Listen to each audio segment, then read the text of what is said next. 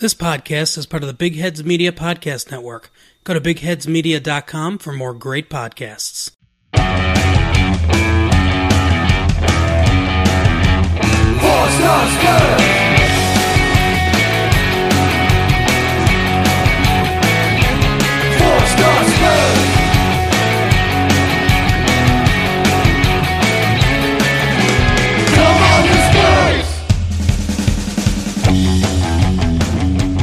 Monday, November 23rd, and this is Season 5, Episode 12 of the Four Star Spurs podcast. I'm your host, Anthony. With me this week, we have Nate. Hello. Sam M. Hey. And Joe T. Hello. I got to throw in all these initials now with all these multiple people with the same name on the podcast now. But I'm excited to have this conversation today. We got a lot of good stuff to talk about, some interesting matches. But first, today we had an FA Cup draw, and it was kind of an interesting situation. We drew Marine FC away, so we have to travel. So they're, in my understanding, that's up kind of in the Liverpool area. Is that correct? Yeah, it's in Merseyside. Yeah. Okay, so so do you guys know anything about this club? Until today, which I don't think anybody did. It's the biggest gap between sides in FA Cup history. I think I saw somewhere today, which is kind of wild to think about. And I know it's because it's these small towns with these teams in them. So their field has one side with just people who stand on a sideline, it's some AYSO or kind of youth soccer game with orange slices at halftime, and the other side is a fence in front of houses, and they have the numbers of the houses on the fence, so if the ball goes over, they know whose door to knock on. That's the kind of place this is. It's gonna be the muddiest, crappiest pitch we'll probably ever seen, even the one in North Macedonia. It's gonna be wild. It's so weird. It's like Brewster's Millions. This is a baseball movie where a guy wins millions of dollars, buys his minor league baseball team, but there's a train that goes through the outfield. You have to stop for the train. It's like if the Dodgers played a team from the Cape Cod League in minor league baseball or something like that. And that's what kind of I love about the FA Cup is because shit like this can happen, and even better, the big team with the 60,000 stadium capacity gets to go on the road in a stadium that has 380 sitting down and a bunch of other people just standing around, people watching from their windows in their houses, that kind of weird ass shit. So yeah, it's incredibly unique. It's kind of the reason why I love English football so much is the FA Cup. Joe, you looked like you had a thought. Yeah, I was just going to say pretty much the same thing Nate did. Yeah, they've got 380 seated, and then after the draw, they had the manager, and they're hoping to get 1,600 people for the match. He just doesn't know where he's going to put them all. Another funny thing is these guys are also the Lily Whites as well. Oh, yeah, really? Yeah. They're called the Lily Whites as well? That's hilarious. Oh, man. We fucked them then. We need to take that name. If we win, we should take the name back. They can just go by Mariners. Anybody with that name. It's oh, my God. It's so fucking funny that we got this. And even funnier is to get this far, Marine beat Colchester. Yeah. Who took us out of the cup? So if you wanted any bad juju, there it is for you. If you're a Tottenham conspiracy or kind of a superstitious person, there's your bad vibes right off the bat. Well, this is already a win for them, no matter we're assuming they're going to lose, but it's a win for them to be able to play. Go first there. Team, just beat them 25-0. Just put our boot to them. Tears in the end. Shame. Kenny Dalglish sits on the board. We have to beat him. Oh, really? Oh, yeah. Oh, fuck that, man. Yeah, let's go. No, I mean, I think we'll just play our backups, and that better be fucking enough. Yeah, We've been surprised before. You just right. I think we're deeper now, though. That game had four defensive midfielders and like Troy Parrott by himself. Like it's different between like Dele Alli and Vinicius and like Lucas Moura. Yeah, it's kind of wild how deep we are compared to back then. Well, and Jose knows how to set up to win these games. And I don't know. He got beat. Well, it's not the same, but he did get beat by Bradford, I think, in his second run with Chelsea, like 4-2 at home once in an FA Cup, which was kind of wild. So he's not perfect. No, this would be. Perfect, but... There's no way we should lose this game. We should win this game like 5. Like remember, what was it like Tranmere a couple years ago? Everyone was a bit worried about that, and we won like 7-0 or 7-1 or something. Yeah. It should be like that. Yeah, it should be something like that. But we'll get to that, and we'll preview that when we get closer to the match, which will be coming up in the new year. So that'll be exciting to have that new competition to look forward to. But we have a lot to talk about today, so let's roll the conversation. And first, we'll do a quick conversation. We had the Europa League match this Thanksgiving Day here in Chicago. Ludogorets Razgrad, we played them at home. They came to our home. We had already defeated them handily in their home. And I think this went as most of us probably anticipated. We held our own. We rotated our squad. The only player that was returning from the previous match against City was Ndombele. So he played in this match, but other than that, everybody else was a completely rotated starting squad from that one. And we came out with a 4-0 victory with 2 Vinicius goals. So we got his first and second goal with Tottenham. We saw a Harry Winks goal, which was kind of an interesting situation. It was, clearly he was just... A Harry Winks cross that went in the net. Yeah. That's essentially what it was. He's such an idiot. He should have taken credit for it. I love that Jose came out afterwards and said like he's too honest. He should have taken credit for it because now and that's such a Harry Winks thing to do. He 100% did exactly what I thought he would do. It's like, oh no, it was an accident. That's why you're Europa League and you're not playing. Pierre-Emile Højbjerg would have said that was intentional if he did it. That's the difference, the mentality. No, it's not really, but he's just a better player. But it was a very Harry Winks like thing to do. Yeah. And then we also saw this thing. I thought this was like the easiest game like we've had all season. Like they did nothing. What do you guys think? I would agree that this was pretty pedestrian. Like I mean, we had 61% of the possession. Like they didn't have a single shot on target or a shot on goal. They didn't have a shot. So it was pretty.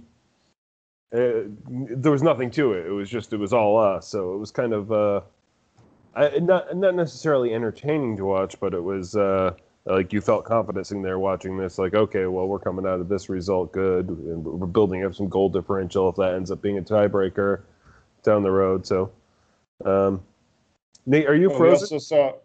Oh, no. Oh, okay. We also saw Dane Scarlett make his.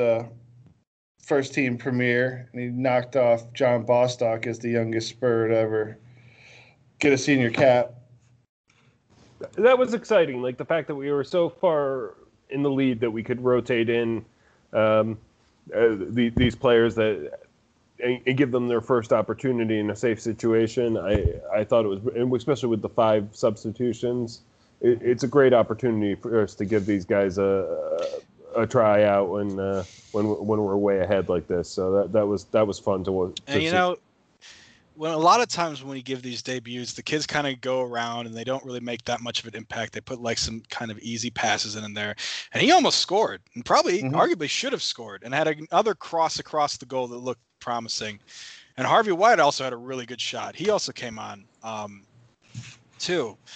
So that was nice to see these guys do something. It wasn't just like a Josh Onema for 10 minutes passing it back to the midfield or something like that, or the other guy, that guy that played in the Leicester game. They actually felt like, oh, this is interesting. Now Scarlett is 16, so he's not going to get to the first team anytime soon, but it is nice to see that happen. Harvey White, maybe he does, because we need more we need our homegrown people. So it would be nice if he could be like someone to do what a Winks does or a Skip does for our team in the future, and maybe even better. Apparently, he's got a really good set piece delivery. Like he's probably one of the best ones at the club, because we really haven't had a guy. I mean, you could say Bale now that he's here, but aside before that, after Eriksson, we really didn't have anybody that was really good at dead balls, but apparently that's what he's really good at, those two. So I'll be interested to see what happens with him, just as much as Scarlett, even more so, because he's a little bit further on. He's 19. But yeah, no, this was pedestrian. They got hit by COVID, so I don't know how fit they really were. And they didn't play. They didn't press us. They didn't really do anything offensively. I don't even know if they had a shot on target. They didn't have a single shot. We could have had 8. It was almost like it was kind of, it was perfect before going into the game like Chelsea, because we didn't really have to exert ourselves at all, and no one that really needed to play played. So like we subbed. I mean, Ndombele was off at 60 minutes. We heavily rotated, and Vinicius got his first 2 goals and looked great again. So even Dele looked really good. I thought this was Dele's best game for us, actually. He got 2 assists. He looked very active. He wasn't too passive on the ball. I think my big problem with him recently is that whenever he would get the ball, he would take too long to make a decision. He was making decisions much quicker in this game. So it is Ludogorets, so I want to see, this needs to be a trend, but it could be the start of a trend. So that was really promising to see here. No, it was nice to see Dele get the start and actually play well, because when he has gotten the opportunity, he hasn't really taken it, at least visibly, shown that he's belongs out there, which with losing his spot in the first team, it's certainly something you want to fight his way back, because I think there is value there, and there is there are matchups where you might want to have a guy like Dele Alli who can do a little bit more in the middle of the park, and especially if a team's sitting back on us, like he might give us a little bit more to try than some of our speedy options that are kind of muzzled by teams that park the bus on us. So I would like to see Dele work his way back into the squad, and these opportunities are probably it. Like so we have some more Europa League, and hopefully he shows his value, and Mourinho brings him back into the first team. But any other thoughts on this, Joe, Sam?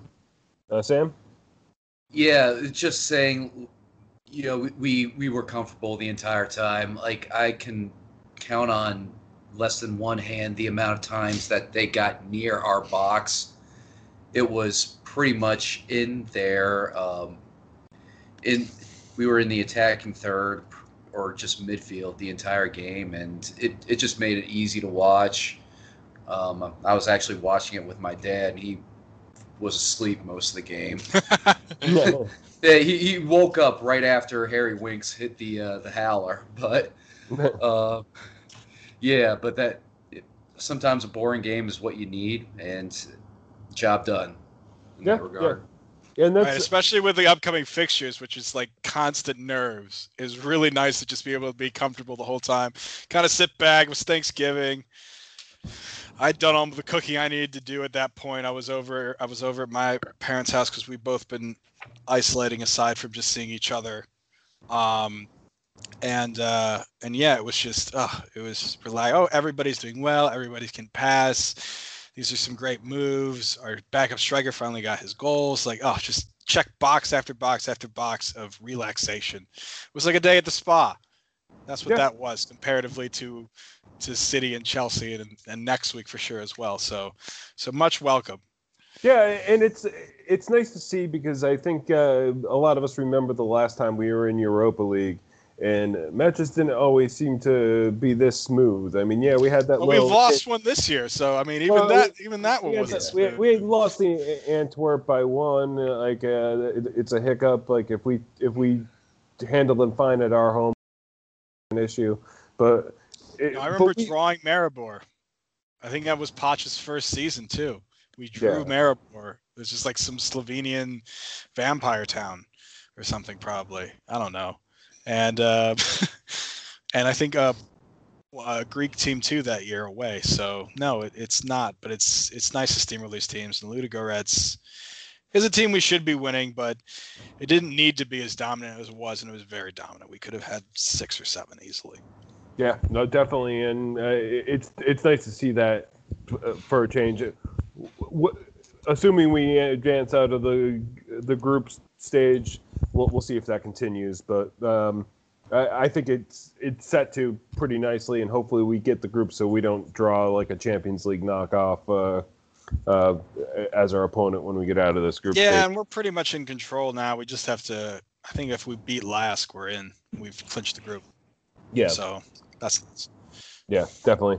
Well, let's go to MVP, LVP, and we'll do this relatively fast because I want to put a lot more time onto Chelsea. So, let's do MVP first, and I'll start. Like I think it has to be Vinicius. 2 goals. Like he was a big contributor. He shows that he can do the job.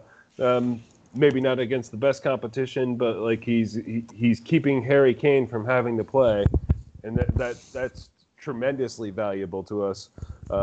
So with 2 goals, he's my MVP. Let's go to Nate next. Yeah, Vinicius for me too. I mean, no, were the goals brilliant? No, they were both fairly routine. The thing is, like, Soldado wouldn't score routine goals. Vincent Janssen would never be in position to score routine goals. We have a guy that can do that. And, yeah, that might sound like the bare minimum. But, again, we haven't had a guy that can do the bare minimum yet. And that was good. But he's more than that, too, because – He can bring link-up play as well. He had another assist today where he had a great knockdown in the box and was able to lay it off Lucas pretty easily on a kind of deep cross-in from the right. So there's other things of his game that are there too. And again, it's perfect for this game because then Harry Kane can exert all his energy in the game, in the really important ones. And that's a brand-new thing we haven't had in maybe in 5 years since Adebayor or Soldado were there. So that's nice. And he needs to just keep bringing it like this today, and then we'll be more confident with him in league games too, coming off the bench, because he's certainly getting, I wouldn't say better. He's kind of been at this level the whole time, but he's good enough. He's good enough there. There's a player there. Yeah, I think definitely. Sure. Joe. So I'm gonna say, obviously Vinicius did an amazing job, and I just think that Dele, for not getting the playing time. He could have taken that, was it the first Vinicius goal? Where he was in the box? Second? Yeah, the one he could have taken it. Perfectly, yeah. Yep. But it kind of showed a little bit of maturity. And maybe it's things like that he needs to show Jose that, he is progressing as a player, maturing as a player, not progressing, to try and get back in the first team, because I don't want to see him go somewhere else. I like Dele too much. And that was very unselfish. A very good point there. I did think that his play was good, and it showed some maturity that he can be a leader, or maybe for our second team, and then work his way back into our first team. Sam? He needs to shave that mustache, though. Yeah. Yeah. He's like, he looks like millennial Lando Calrissian. It's kind of good. Exactly. Okay, Sam. Gonna go with Vinicius. Just the 3 goal involvements, 2 goals and one assist. That's just getting the job done. Could have put in like Winks for the Haller or Dele in there just for the overall play as well. But I'm gonna go with Vinicius. No, I think that's definitely a strong case. So, does anybody have anything at all for LVP? No, there shouldn't be. No. Okay. It was perfect. It was like a perfect game. It was great. Okay. Well, let's move the conversation along then, because we have a second match to talk about, and this one I think is going to take up a lot more of our time. We have a ton of questions on this match. We'll try to get to all of them if we can. If we don't have time, we'll try and at least touch on everybody's comments. But we took on Chelsea this weekend, and this was a 0-0 draw. But this was away at Stamford Bridge. I think we were all pretty satisfied, and that is our first question. The future is bright, asks us. It's at BDVWHL on Twitter. Are we happy with drawing against Chelsea? And I think that's a good place to start the conversation. Like, are you guys happy with this? It's better than losing. It's better than losing. Yeah. I mean, it's you got to take into account. And even if we're top of the league, you still got to take into account because they're right there. They were second, I think, or third. Yeah. They've won there once in 30 years. Yeah. 30 years. So, yes, we're kind of at one of our better points in the last 30 years, obviously, but it's not an easy feat. It's not something that I don't think you can go in expecting. You can want it. You can think we're good enough to get it, which I certainly do. But to still go out and expect it, we're not there yet, and we shouldn't be there yet. That'd be a little bit entitled, to be honest.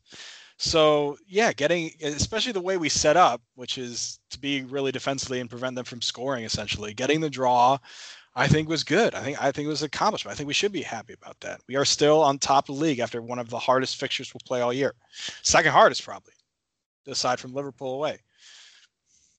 Yeah, Joe?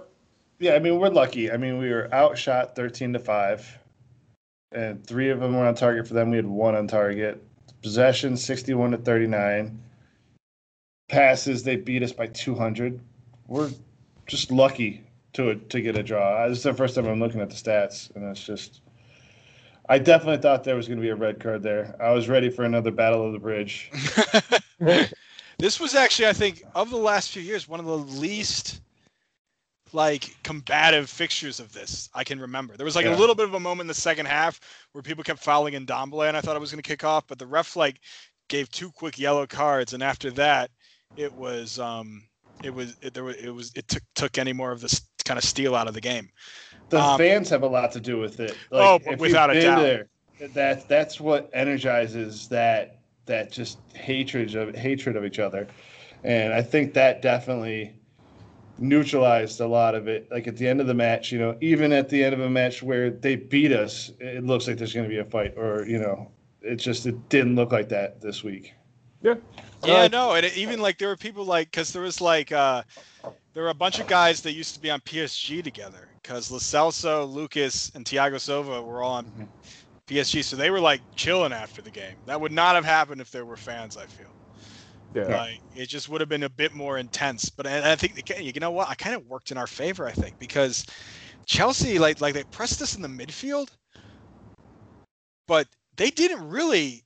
It was similar to Man City. They never tried to play through our defense at all. And it was crosses again. Now, they're better equipped for crosses because Tammy Abraham and Giroud are taller. Yeah. Better in the air. And they have Ziyech, who has a decent ball on him. And Werner usually does too. And you also have Chilwell out there now for them. But Pulisic came on, and he's the guy that they like to use to try to work through the midfield. And he did nothing. I was afraid of Giroud down on the left. Oh yeah, and he almost got in. To be fair, the funny thing was, I thought if he was on the end of some of the balls that Ziyech put in, I feel like he would have scored where Abraham didn't.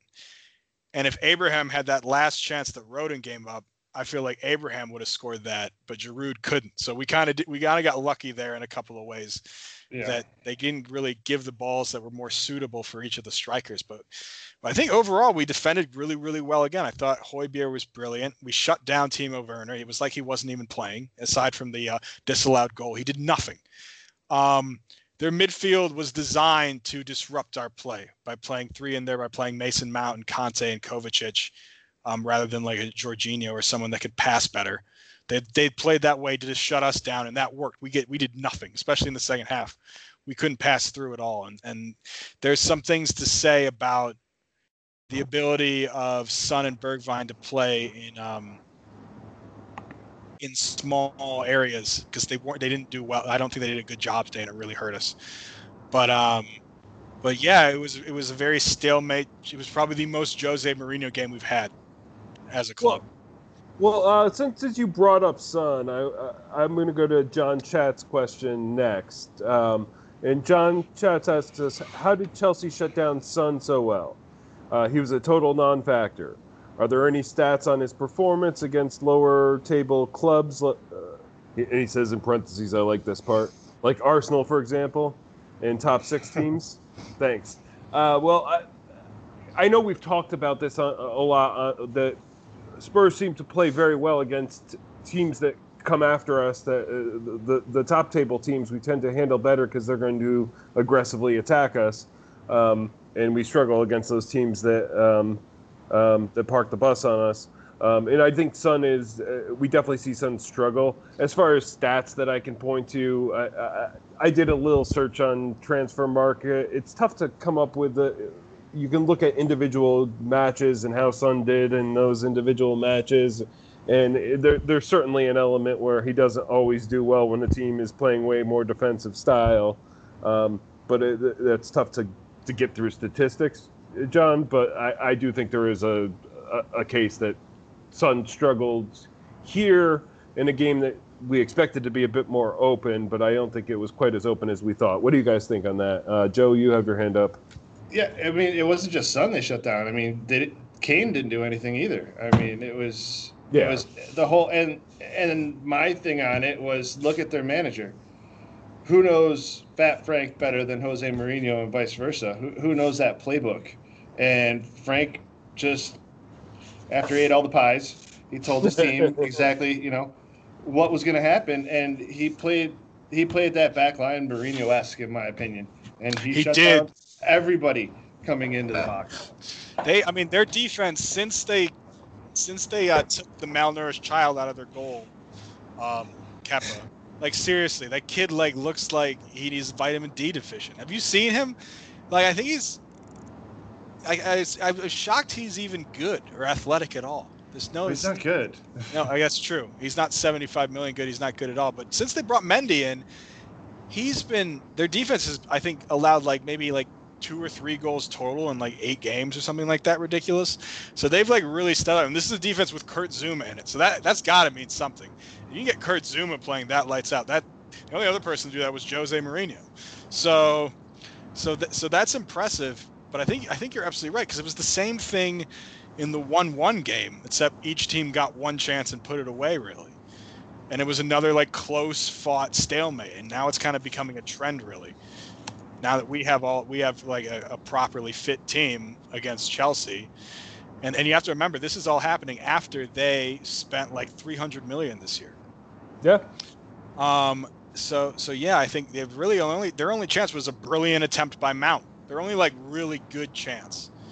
We had made a couple of mistakes, but they didn't take advantage of them, and Hugo was only troubled for that brilliant save he made against Mason Mount. So, in that regard, I think.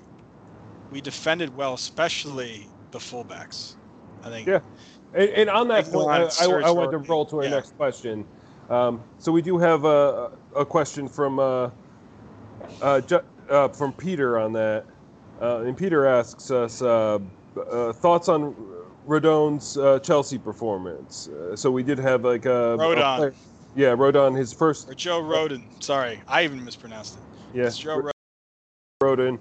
It's his first performance with us. So he said, thoughts on Rodon's Chelsea performance. And on the back of that, do you now think that we have enough quality defensive depth to see out the season? Levy won't spend big in January. So a stud center back is not on the cards, he says. But what do we think on his performance?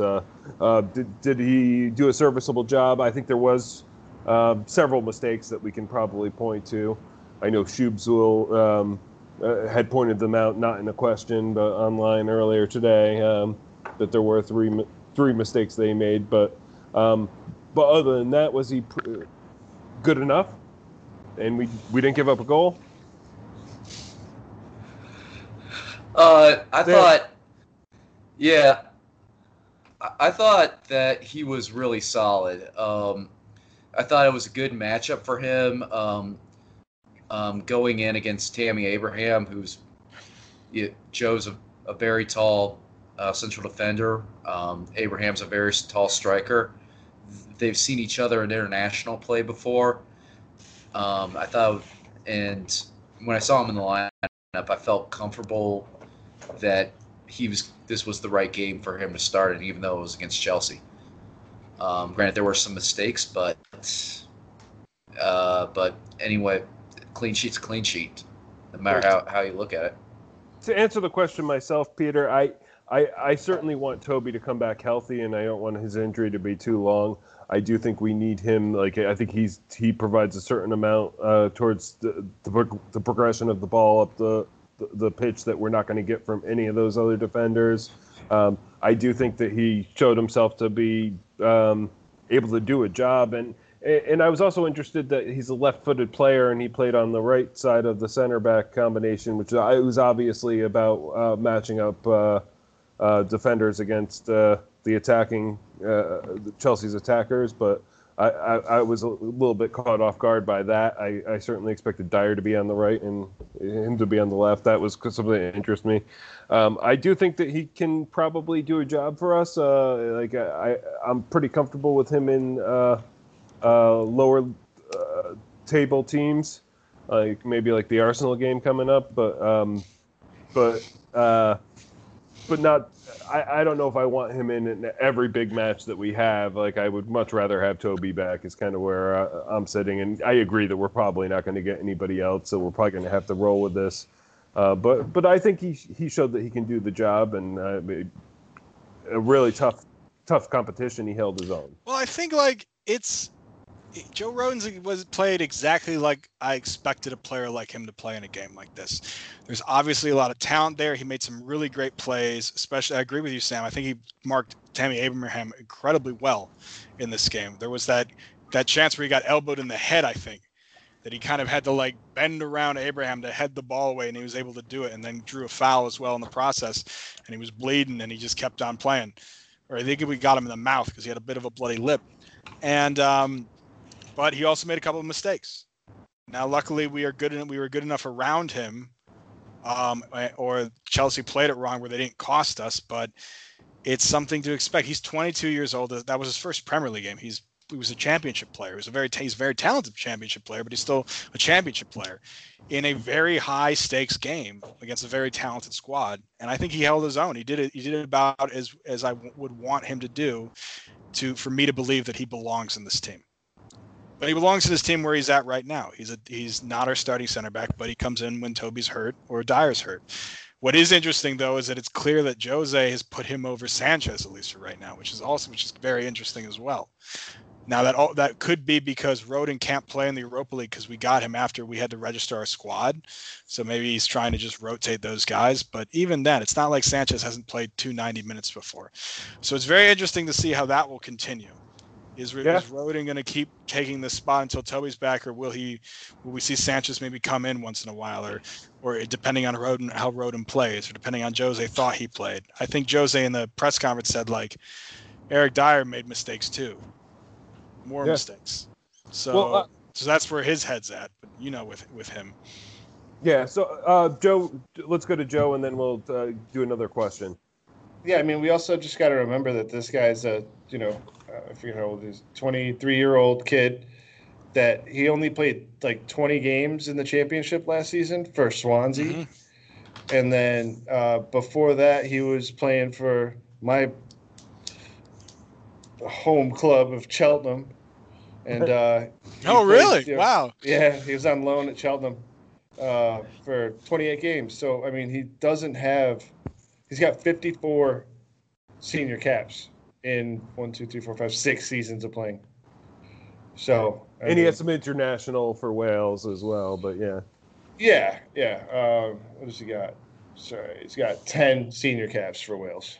Yeah. So it's not a lot of experience. His career's just started. Yeah. Exactly. This is the beginning. And it was nice. In the same way, like, remember when Joffert played against Liverpool? He played really, really well, but he was also one of the people at fault for their goal. Yeah, that happened. But people still thought by the end he had a really good game. I would say the same for Joe Rodon. Yeah, he made a couple mistakes, but it's not out of the realm of expectation for him to do so, being in this position. So you roll with that. Overall, he still had a really good game. And yeah, he was. Yeah. So no, I'm confident with him. We're good enough to beat anybody after taking a clean sheet against Chelsea on the road with Joe Rodon in our back four. Makes me confident that we can beat anybody with him there. Definitely. Oh, well, I want to go to our next question, and this is from our own Rick. So it's at Desira Rick. He gave us two questions. We're going to answer one the first half, the second one, which kind of connects, but we'll answer that one during the second half. But the first one is, I really don't like us giving the opposition so much possession. Is this a problem with our midfield? Is it a result of tactics or a combination of both? Sorry, did this guy just start supporting Spurs? Come on, Rick. How many games have we watched together where I've heard you yelling this exact same thing at the television? It's just, it's us. And it's, yeah. Shit needs to change. It's certainly our strategy. Like, we're not a possession-based team anymore. We're a counter-attack team. We want the other team to have the ball, and we want them to lose it to us in a good position to counterattack fast. Now, yes, but to a degree. Yeah. To a degree, Anthony. Like, that was like, and you heard it with just about everybody's tone after the game. Yes, it's a good result, but we're not happy with how we did it. That's what Emil Højbjerg said. That's what Mourinho said. That's what Kane said. That's what Reguilón said. Like, we didn't pass well. We passed terribly, in fact. Like, even Ndombele, who was probably our best midfielder by a mile and did some amazing things. Like, I can't remember anyone shaking Kanté off like Ndombele did. And he did it twice in that game. Like, it was unbelievable the kind of shit he does. But after he'd get by a couple of guys, he wouldn't be able to make the pass, and no one was. Like, even Kane, who's been excellent for passing, they weren't coming off for him. Bergwijn was off again after a good City performance. Son was invisible. Like, it was just, the attack just wasn't there. They just, like, after the first 30 minutes, we had a couple decent moments, but after that, it was nothing. They kind of just choked the game out for us. So a one-off against Chelsea on the road, again, second hardest fixture of the year. They're a good team. Not going to get to me thinking this is a kind of an overarching problem, because we've turned it on. We've been able to turn it on. Like, this is a very tough away fixture, and we didn't play well in it and still got a draw. Yeah. So that's – and part of that was just not passing well and being pressured and not making the right decisions. I think you're right. There was an execution problem here. I don't have a problem with the game plan. I don't necessarily want to give them 60% of the ball. Like, I would say, like, giving them 55% would be fine in my book, if we're finding a way to counter and score, but we certainly weren't in this case. So so Rick, I don't think it's a problem necessarily, but I do think it's it is a tactic, but maybe it wasn't 100% the tactic that we should have needed. But I think it worked. I think Jose was happy to walk away with the point, and he's not going to say that. He obviously, everybody wanted the win, and they were unsatisfied after the match. But I think most people were like, hey, we got to keep first place for another week. No, it was. I mean, if you had told me before the game that we were going to do a 0-0 draw, I would take it. Yeah. We would all taken that probably. So it just didn't look good. No, we didn't play well getting there. Yeah. Which in some ways is encouraging, because we didn't need to play well to do it. Yeah. Absolutely. Well, you brought up Ndombele when you were talking, Nate. So I want to go to our next question, which is from our own Joe. So at Northern Spur USA. Joe asks us, Mourinho has been very good at rotating the squad this season overall, but was it an error to play Ndombele as long as he did on Thursday, meaning he had to be subbed off versus Chelsea as well? We looked much worse when he went off. So what do you guys think of that? We know that Lo Celso's coming off the bench, and it's not a like-for-like sub, but he's been able to provide something in the past, but maybe not for this Chelsea match, which was pretty congested, I guess. But what do you guys think on Joe's question there? Sam? Well, I kind of think, remember, like, right before the game on Thursday, found out the news that Lo Celso picked up a knock in training.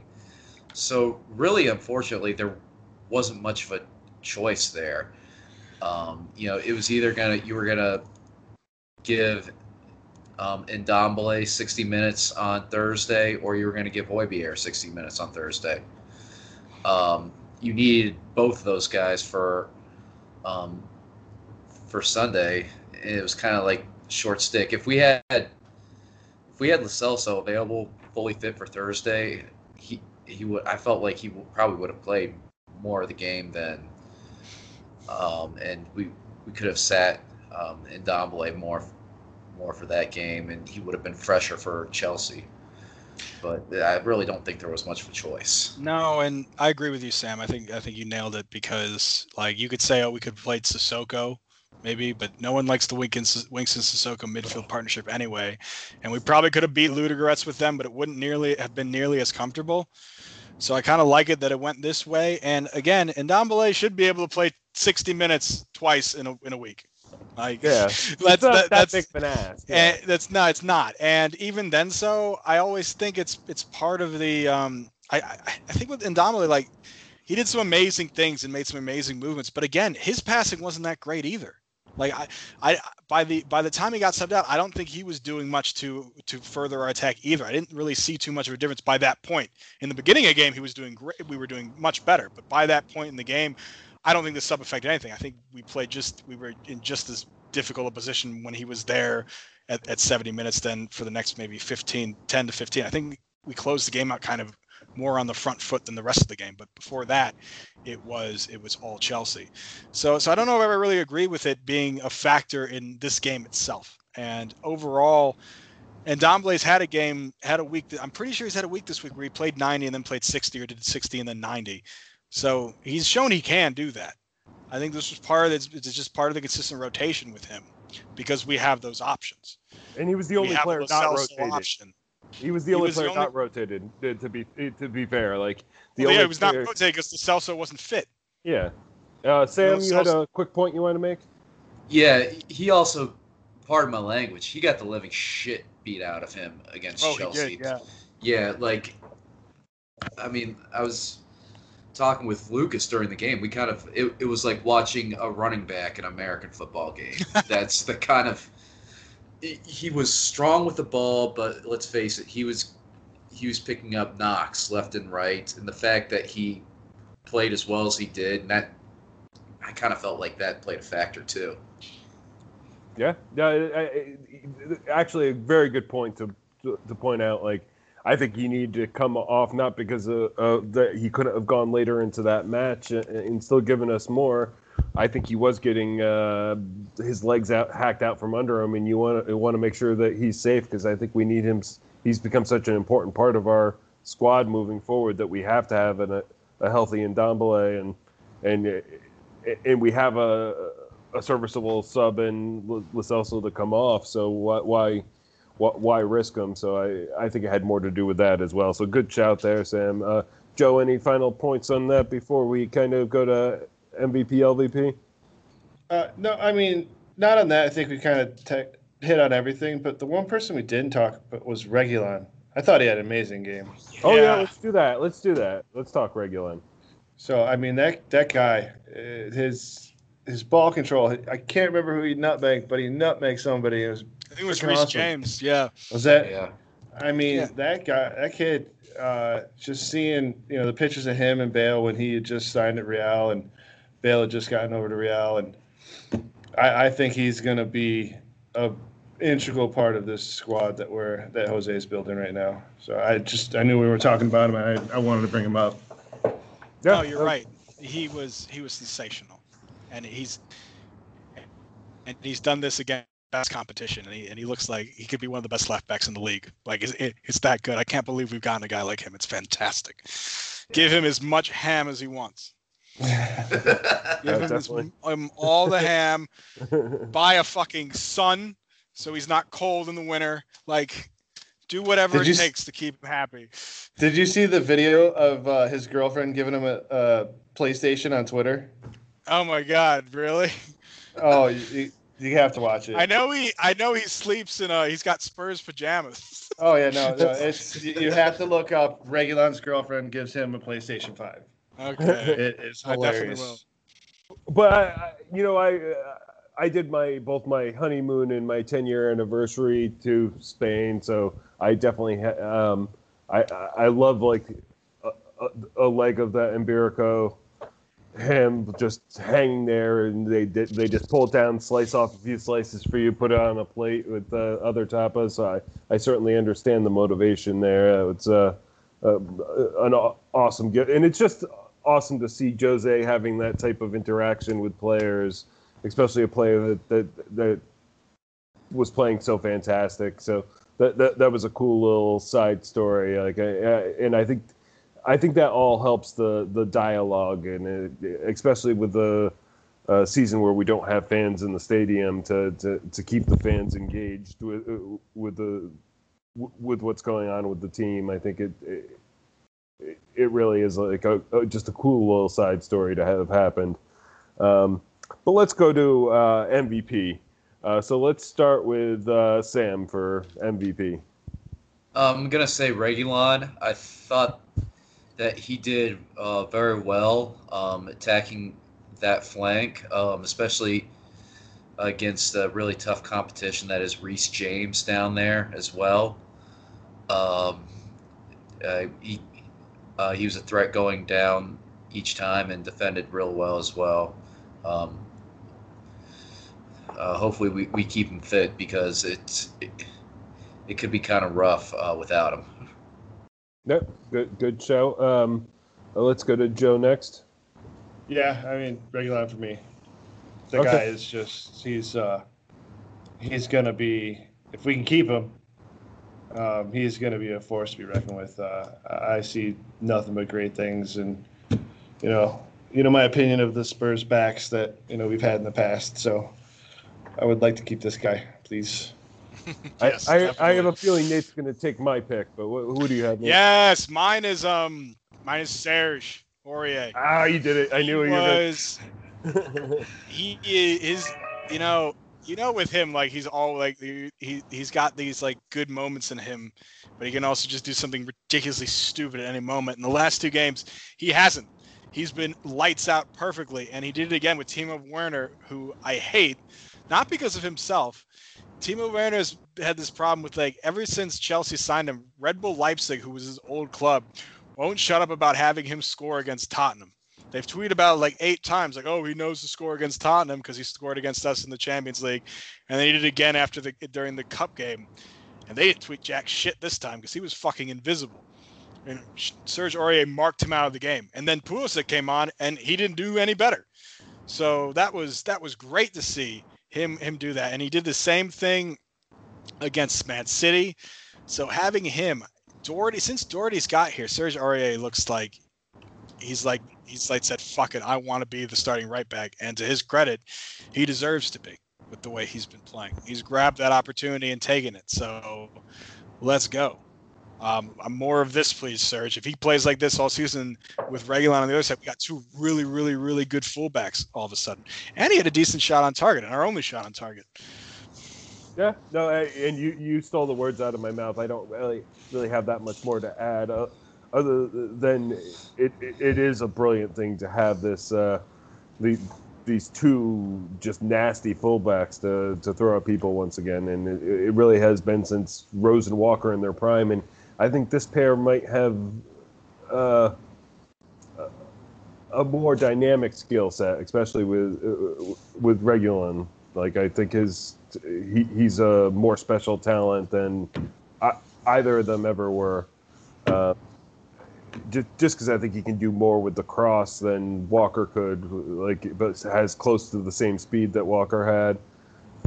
And Rose, I think also, like, didn't have as much on the attack. It was just their ability to run back and forth was from defense to offense was what really worked in the Pochettino system. But I think this pair might be more dynamic now than they were, and I'm very excited about it. So great shout on the MVP. Does anybody have an LVP for this one? I mean, there probably is some opportunities here with a 0-0. I do. Let's go. Let's start with Nate then. For me, it's Son. I just think he didn't do anything. Like, I could have picked Bergwijn too, but at least he had that opportunity early in the game to score, and he was part of the link-up play there. But Son really wasn't able to be effective at all. So yeah, for the kind of player that he's been this season, that was disappointing to see, because we really need a good performance out of his day. And LVP moment goes to Lo Celso for the end of the game when Zuma turned it over, Lucas got it, fed into him, and he had Reguilón coming in from behind him and Kane coming in the middle, and he did this like in between minds chip that just went for a goal kick, and I was just like, it was the biggest, it was a huge letdown and a big crucial moment, but that's one of those what could have been moments if we had somehow played that game with like no chances all second half, and then the last kick of the game is us scoring. But unfortunately, they weren't able to do it. That was kind of I expect more from him there than that, and that was disappointing. But yeah, overall, it's the same thing with Son. I expect more from Son, and his effort was disappointing. Joe? Mine would be Son, just for the main reason that he swapped shirts with Mason Mount at the end of the game.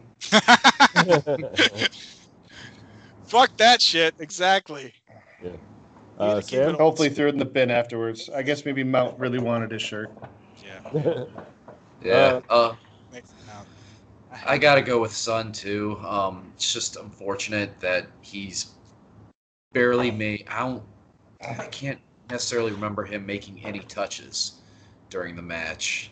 I kind of forgot he was out there, which never happens. But I have to go with him. I remember him touching the ball. I remember him getting snuffed out a lot, like in the box. Mm-hmm. Like not really doing much with the ball, making some bad decisions with his passes.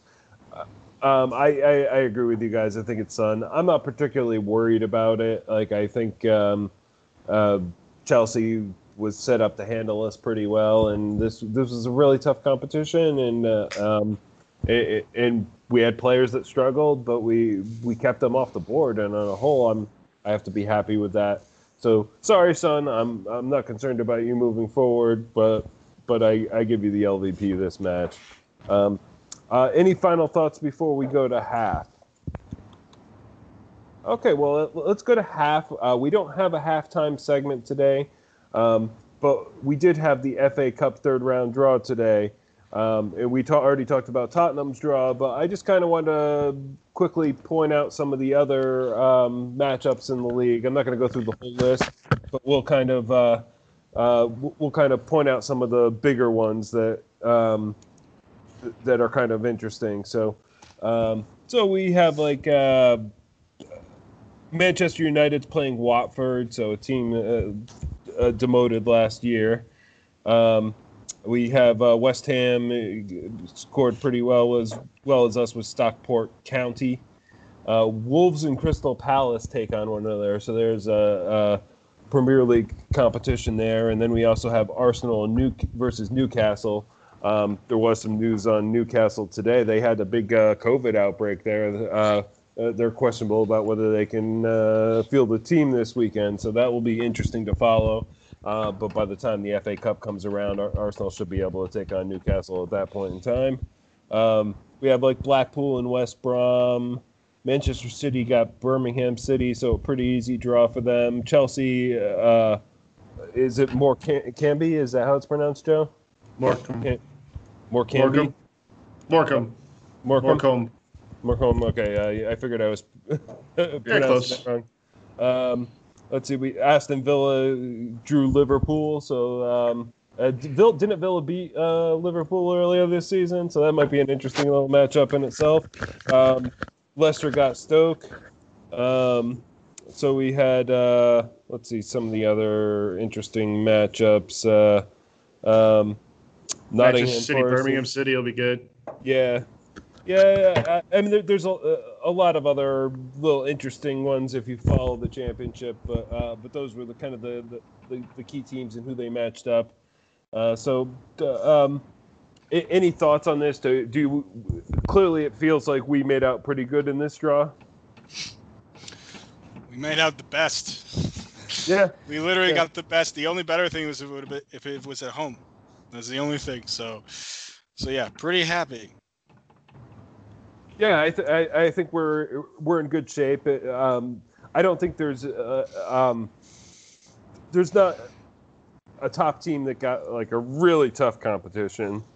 But I always like to see in the first round like two Premier League teams have to face each other, like we're seeing with like Arsenal, Newcastle, and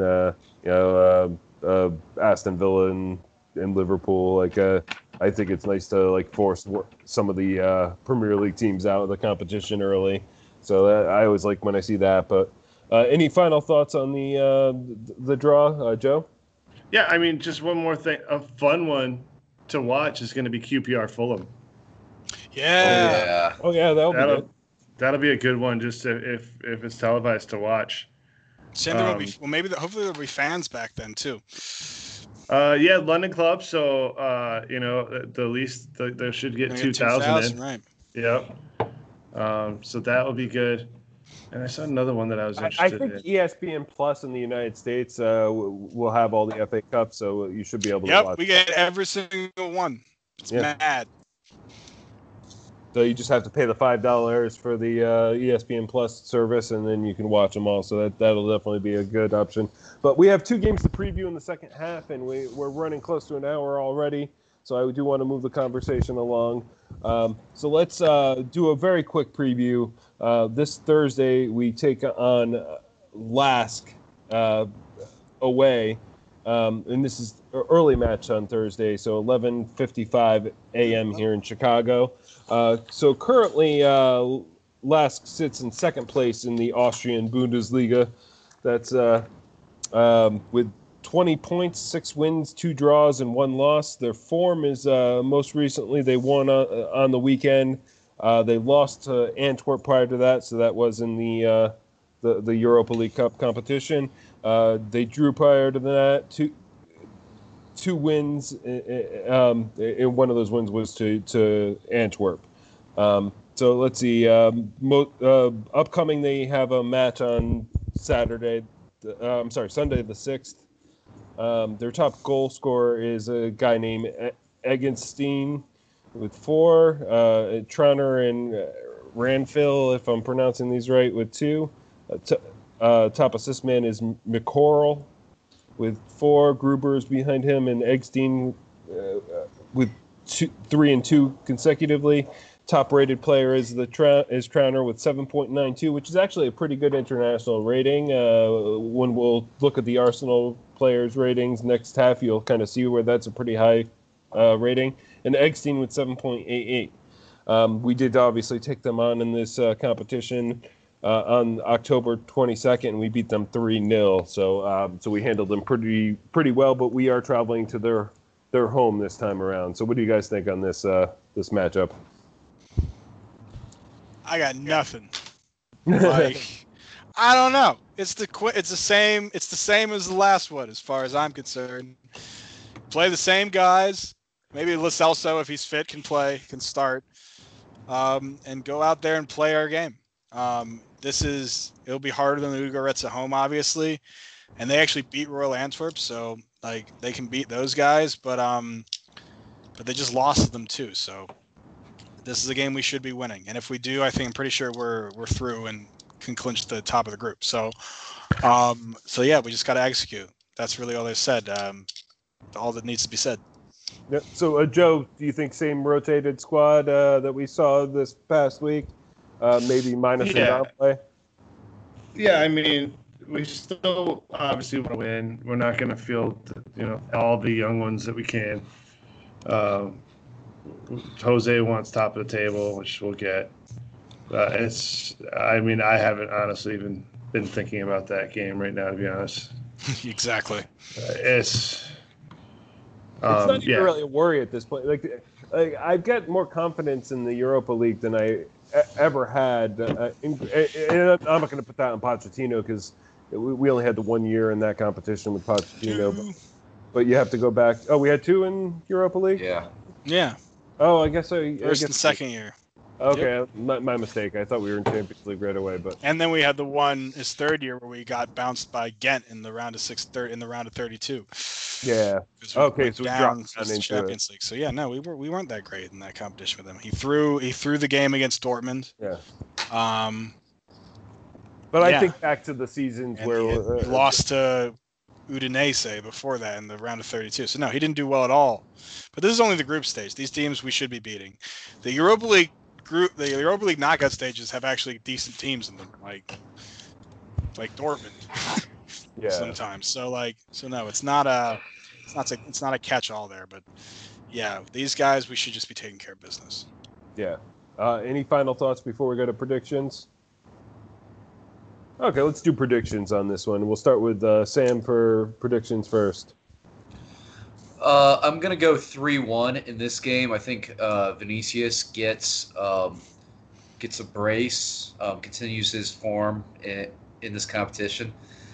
And I think the other one goes to – oh, it's tough. I'm going to go Bale on this one. Okay, good one. Okay, so Joe? 4-0, double brace, Vinicius Bale. Okay. Oh, that'd be brilliant. Fantastic. Nate? I'm going to go 3-0, and I'm going to say Bale, Dele, and Lucas. Okay, good there. I was going to say 3-0, but I think I'm going to differentiate, so I'm going to say 4-1. I'm going to say a Dele Alli brace. One Vinicius goal and one Bale goal. So that's our four. Joe, thoughts? Does a Dele Alli brace get him back into our squad for the Premier League? I don't think it does, to be honest. Not against a team like LASK, but I think it does put him into the question, like maybe he should be on the bench. And I wonder. Yeah. You know... Because I could see a situation where he might come in for like a Bergwijn or something. Because if he plays like that after Bergwijn didn't have a really good game against, but that'd be harsh on Bergwijn because he had a really good game against City, even though he was poor this week. That's the problem. Like I went through and looked at it because I was wondering if he was going to make it off the back of his performance against Ludogorets because he played really well. And I was thinking, like, who do you take out? Like, you want Vinicius there for backup striker depth. Obviously, you need defenders that are there. You want Lo Celso for a midfield change. You want Lucas to kind of, for his pressing ability late in the game, would do well against Chelsea. And after that, there's a goalkeeper, and all of a sudden, those are your options. And you're like, well, who does Dele come in for? Maybe Lucas, but is this the kind of game you want him in for? I don't know. So I think just you're right, though, Joe.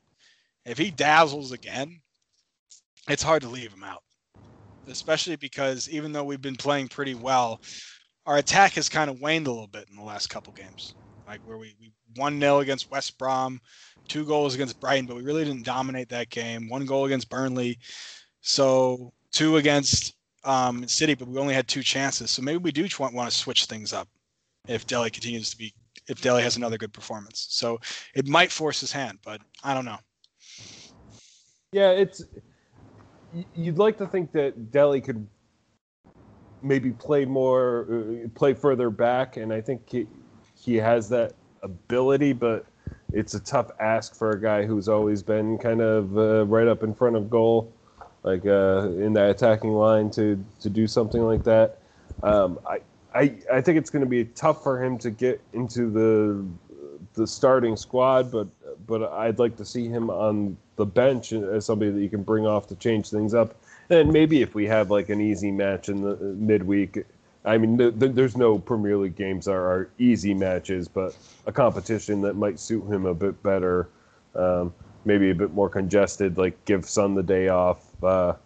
He's not going to get behind the line on a counterattack in any of those circumstances and try a Dele Alli in some of those matches for a bit.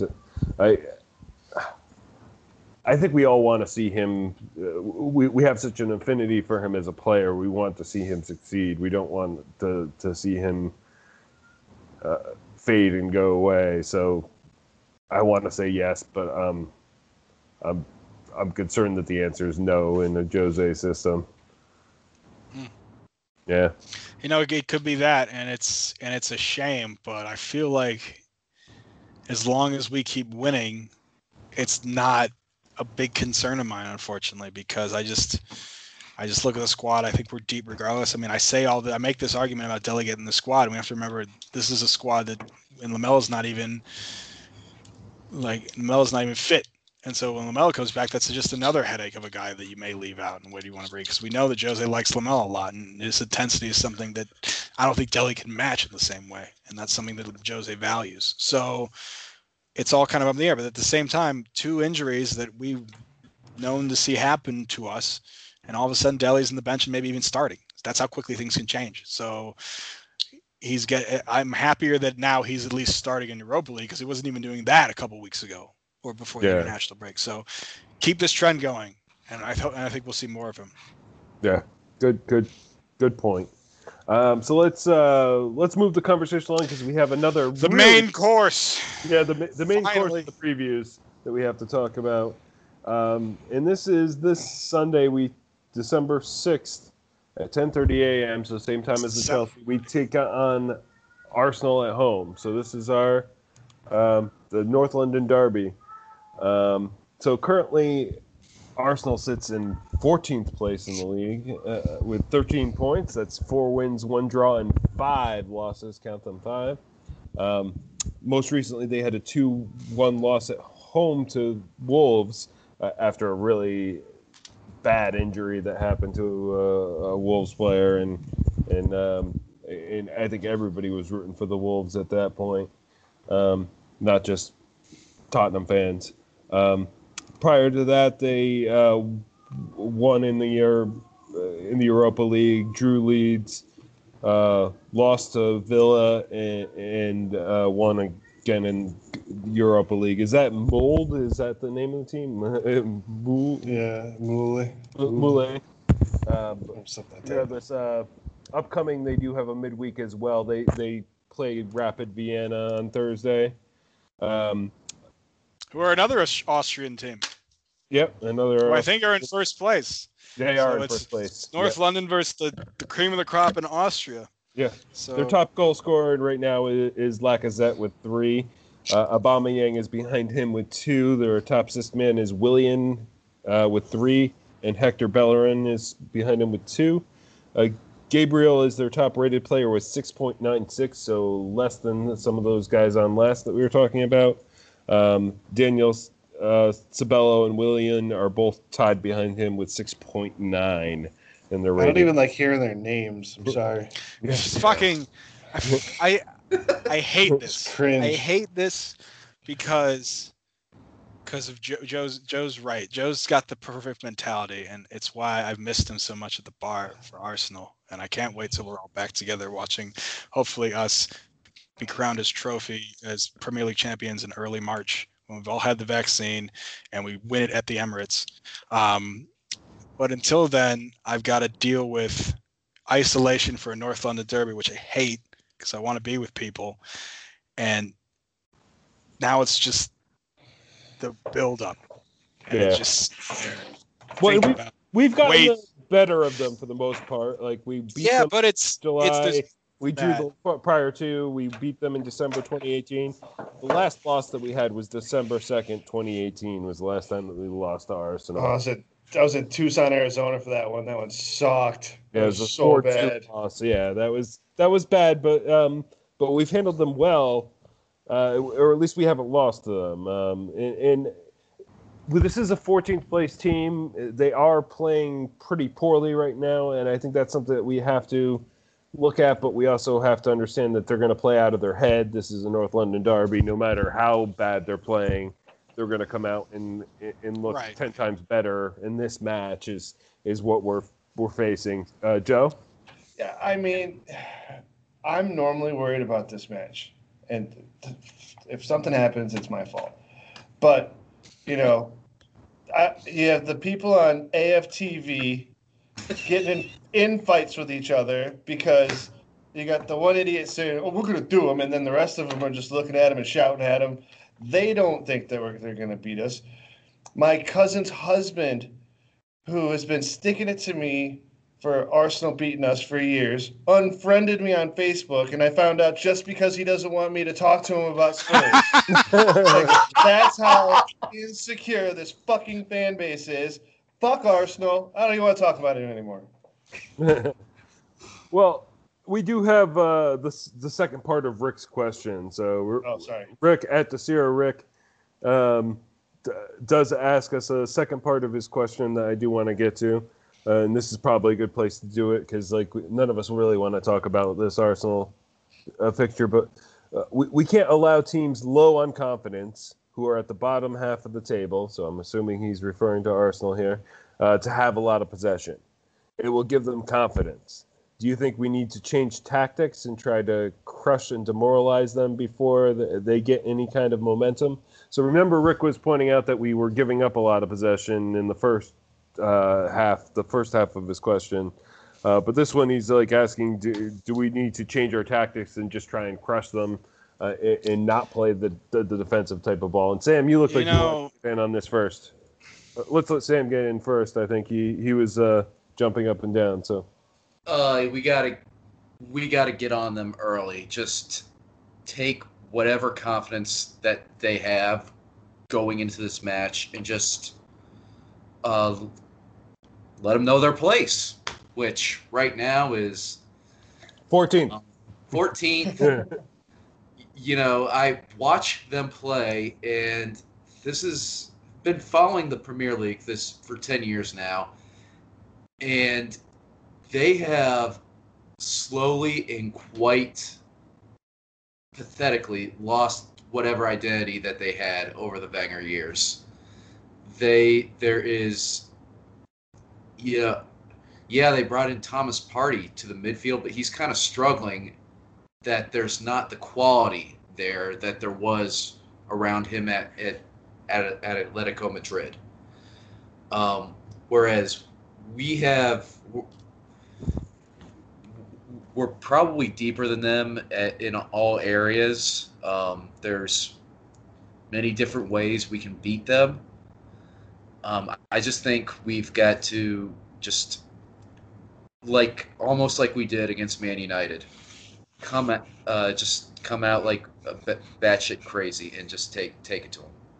That's what I was going to say. We need to call Man United. Yeah. So go. Okay. Well, Nate next then. You nailed it. Step on their necks early. It's they don't have the midfield to do what Chelsea did, or actually City did. They don't have the attacking power to do what City did. Arteta's got them as a counterattack only team to us, but even to a worse degree because they don't have Son and Kane. They're toothless there.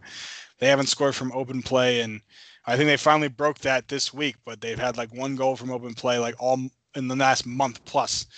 They're winless in three straight. They and the other win was an away win against United, but again, they had to score a penalty to get it. And this is now them coming up against a rejuvenated Jose Mourinho defense. Even if we do play the way we've played, we will get opportunities on the counter because of who we're playing, and we can exploit them.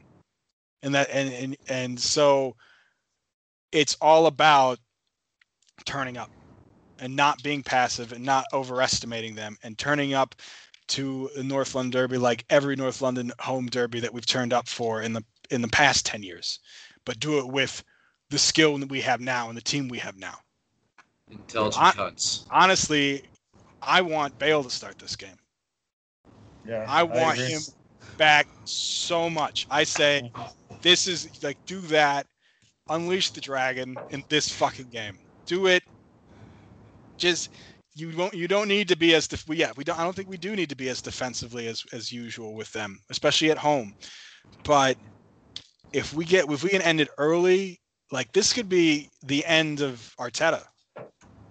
If we win. We want that, though? Do we want that? I'm kind of enjoying this Arteta. Yes, yes, because look when they got rid of Emery, they thought Ljungberg could come in and do something, and he can't. They are they're one schlacking away from going into complete meltdown. That's how bad it is there right now. It's not his fault. He doesn't have a squad. They want Pochettino. They want Eriksson. I'm sorry. Yeah, that's what it is. They want to be us. Yeah. And not even current us. They want to be old us. Yeah. The team that they kept making fun of for not winning trophies, they want to be that team now. Even though they're always living in their shadow. That says everything you need to know about them. That anytime they'll say to your face, "Oh, how many trophies you won?" and then talk to their fans about, "Oh, we need to get Eriksen, we need to get Pochettino." When there's this great clip of Arsenal Fan TV after we hired Mourinho and they let Emery go, of basically saying, "Why the fuck aren't we doing that?" And it's still slowly sinking into their heads that they are no longer the attractive option between the two of us in London, that it's switched. And even though it's been like that for maybe 3 or 4 years, they finally come to terms with it. And it's kind of wonderful to see that realization hit them that we've known for 3 or 4 years. And yet, I, unlike Joe, am dreading this fucking game because I've seen 14th place West Ham beat us before. It's about showing up and matching the intensity because they have nothing to lose. This is the first time we've been in North London Derby with Arsenal where they, quite frankly, have nothing to lose. And a lot of times we play them, we've had nothing to lose, and we've won. So we need to be able to approach this like it is that dangerous Arsenal that we played before and say, fuck you, fuck them. Whatever it takes to get into that mindset, do. So you play this game. Joe? Yeah, I know. I'm not looking forward to this game. I hate this fixture. Unless I'm in London with James Cordea standing next to me, I fucking do not like this game. I want it to be over as soon as the whistle is blown. But, you know what? This is just one time in a very long time I'm confident that we're going to stop these cunts. Pardon my language. No, please go for it, yeah. We are not a PG podcast by any stretch of the imagination. I fucking hate them. But I hate Arteta. I hate the slack he's been given. That he got, that people were talking about him in the summer as, oh, Arteta's what Mourinho wants to be. He's the next Mourinho. Like people were saying that. Like, yeah, that's the no. They were saying the next shit. The next Pep. No, he's not the next Pep though, because he can't play attacking fucking football. He sticks there with a world-class striker on the wing. He can't decide whether to do a back three or a back four, and the moment it hits any adversity, he fucking changes it because he's indecisive. He's always done is drag cones around a practice field for 5 years. And he lucked into having a decent enough defense to make a cup run. But you know who else made a cup run to a final and didn't win it, but made it? Tim fucking Sherwood did that. It's not a big fucking deal. Like, Wigan won an FA Cup. Big, like, they still haven't been able to do it, put a whole season together since Wenger's been there. And they chased him out for a better record than this fucker. Yeah. No, they're certainly in mess right now. They're so lost. And the problem is they'll stumble. They've still got dangerous pieces. I mean, any team with Willian against us, for some reason, that fucking dickhead plays like out of his mind anytime he plays. So anytime he's in a squad, you know things can happen. Yeah, but they are due. We are due. He's probably the player. That 5-1 in the League Cup was over a decade ago. Give me another highlight that I can fucking masturbate to.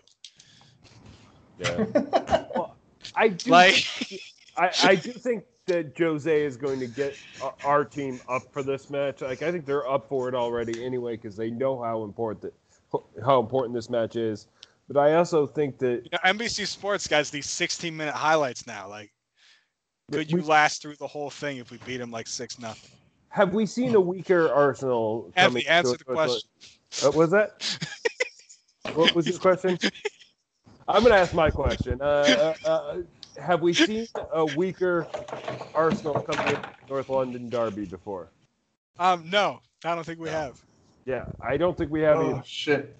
And, like, that's what makes me nervous about this because it feels like this is just ours to lose, but you never want to come in with that attitude into a North London derby. And I agree with you. They won't. Like, that's the thing. Like, I feel like we've had them in situations before where it was like, oh, if we beat them, we'll really undo their season. Not as drastically as this, but like situations where they maybe haven't won in their last three, or like it looks like these are bubbling, and they come in and get a draw at us at home or win, and it would turn their season around or something like that, or it would just like be a momentary stopgap for their inevitable fuck ups later in the year. I really don't want this to happen again because to do that now it's like. Now we've got this shit to lose because they could be the team. Oh, we knocked you off top. I fucking don't want that at all. Yeah. I don't want them to have any hope or happiness. I don't feel like this about the Packers yet. I feel like this about Arsenal just because it's like you're seeing Mufasa on the edge of a cliff. And we're the younger brother that's been overlooked for so long. That's probably smarter, way more intelligent. I mean, Jeremy Irons is a genius. So just knock them the fuck off. Yeah. Long live the fucking king. Get the fuck out of here. Well, lion on the ground. Trampled by all the minnows they can't beat. Losing to Aston Villa again. Fuck that. Send them to death. Joe, you're right. Just fucking end their misery. Put them at rock bottom. Because honestly, I don't want them to get relegated. You know what? Never mind. Fuck that. I do want them to get relegated. Some people say they don't because they missed the North London Derby. No. Give me 1 year of them getting fucking relegated. Let's put them in the relegation zone. Fulham won today somehow. Like, they're not that far away. Yeah. Let's get them teeter. Let's fucking make Arteta lose his job. I don't know. It's just this is like, just go by let's see it go by the book. Let's just fucking rail them. It's all emotion at this point for me. Yeah. I'm just like, Jose's job is to not be overly emotional. And maybe that's something that got in the way of Poch succeeding. So you do wonder if he's going to sit back. But at the same time, I just want to just put him to the sword for fucking we deserve that kind of win. I think that we can put them to the sword with even if we do sit back at the beginning. I think what Jose is going to do is like that first 10 minutes, he's going to try and just annihilate them fast. Like get those. He wants those 2 quick goals and then sit back the rest of the match is probably what he wants. Well, if we get 2 quick goals and sit back, we might end up getting 5. Yeah. Because we'll counter. Yeah, because they'll have to keep coming at it. They'll have to do something, right? Yeah. So, and they're just not as good. They're not good. They've got a couple good players here and there, but together as a unit, they are not good. I actually think their youth guys are actually their best players. I think Saka and Reece Nelson's decent, but Saka, Tierney are like their best players, and like Aubameyang doesn't look the same after his contract. Knock on wood. Obama who? Yeah. So it's the time. Like just don't underestimate them and don't give them hope at all. And that's what we need to do. So no, I think Jose does know that, and we'll see us come out in a much more attack-minded set than we have the last 2 games, 2 Premier League games. Well, I could listen to you talk all night about this, Nate, but I think this is probably a good point. I need some water. I've been talking so much. I think this is a good point for us to go to predictions. So let's do predictions on this, and we'll start with Sam because it's been a while since we've heard from you. So let's go with Sam first on predictions. I'm gonna say 4-1. I think they get 1 goal where it's a late one that it just doesn't matter. But I'll go 4-1. I think Son has 2, Kane has 1, and I'll go with Ndombele the other. I love it.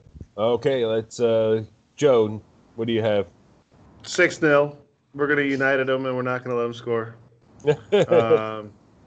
Bale's gonna get a hat trick. And then Kane's going to get 1, Son's going to get 1, and Holberg. Like it. I like it. Nate? 5-2. Win. I think Bale scores. I think Harry Kane gets 4. I think it's the best... Are you doing that for that historic 5-2? Yes. Yes, okay. It's a callback. All right, that's what I was getting at. Yeah, to the times they've beaten us like that. But this time it's reversed, and we really fucking put them in the ground.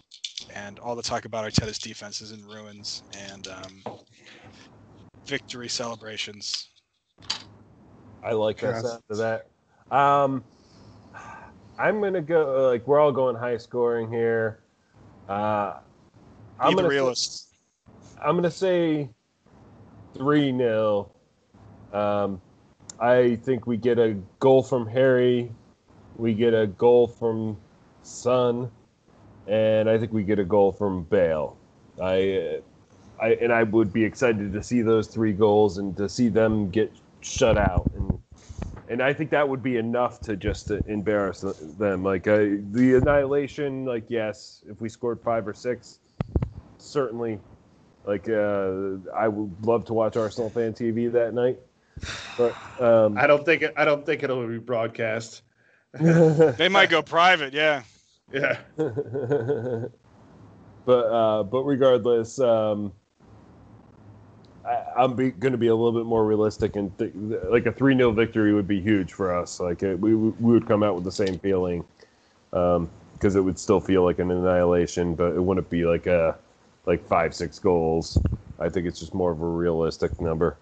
But any final thoughts on this match before we wrap up the podcast?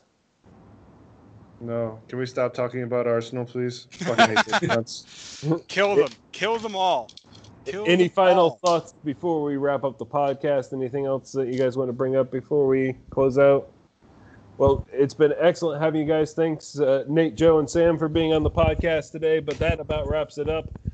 So thanks to Tommy for editing and sound tonight, Charlie for the music, Kevin for social media, Kimberly for the logo, and as always, the Atlantic Bar and Grill, even though we don't record there right now, for giving us a place to watch when they can be open. Find our merchandise at Big Head Media. Hit the subscribe button and write us a review on iTunes if you like our podcast, or give us a review wherever you get your podcast. Check us out on Twitter and Facebook at 4 Star Spurs, and our website at 4starspurs.com. Come on, you Spurs.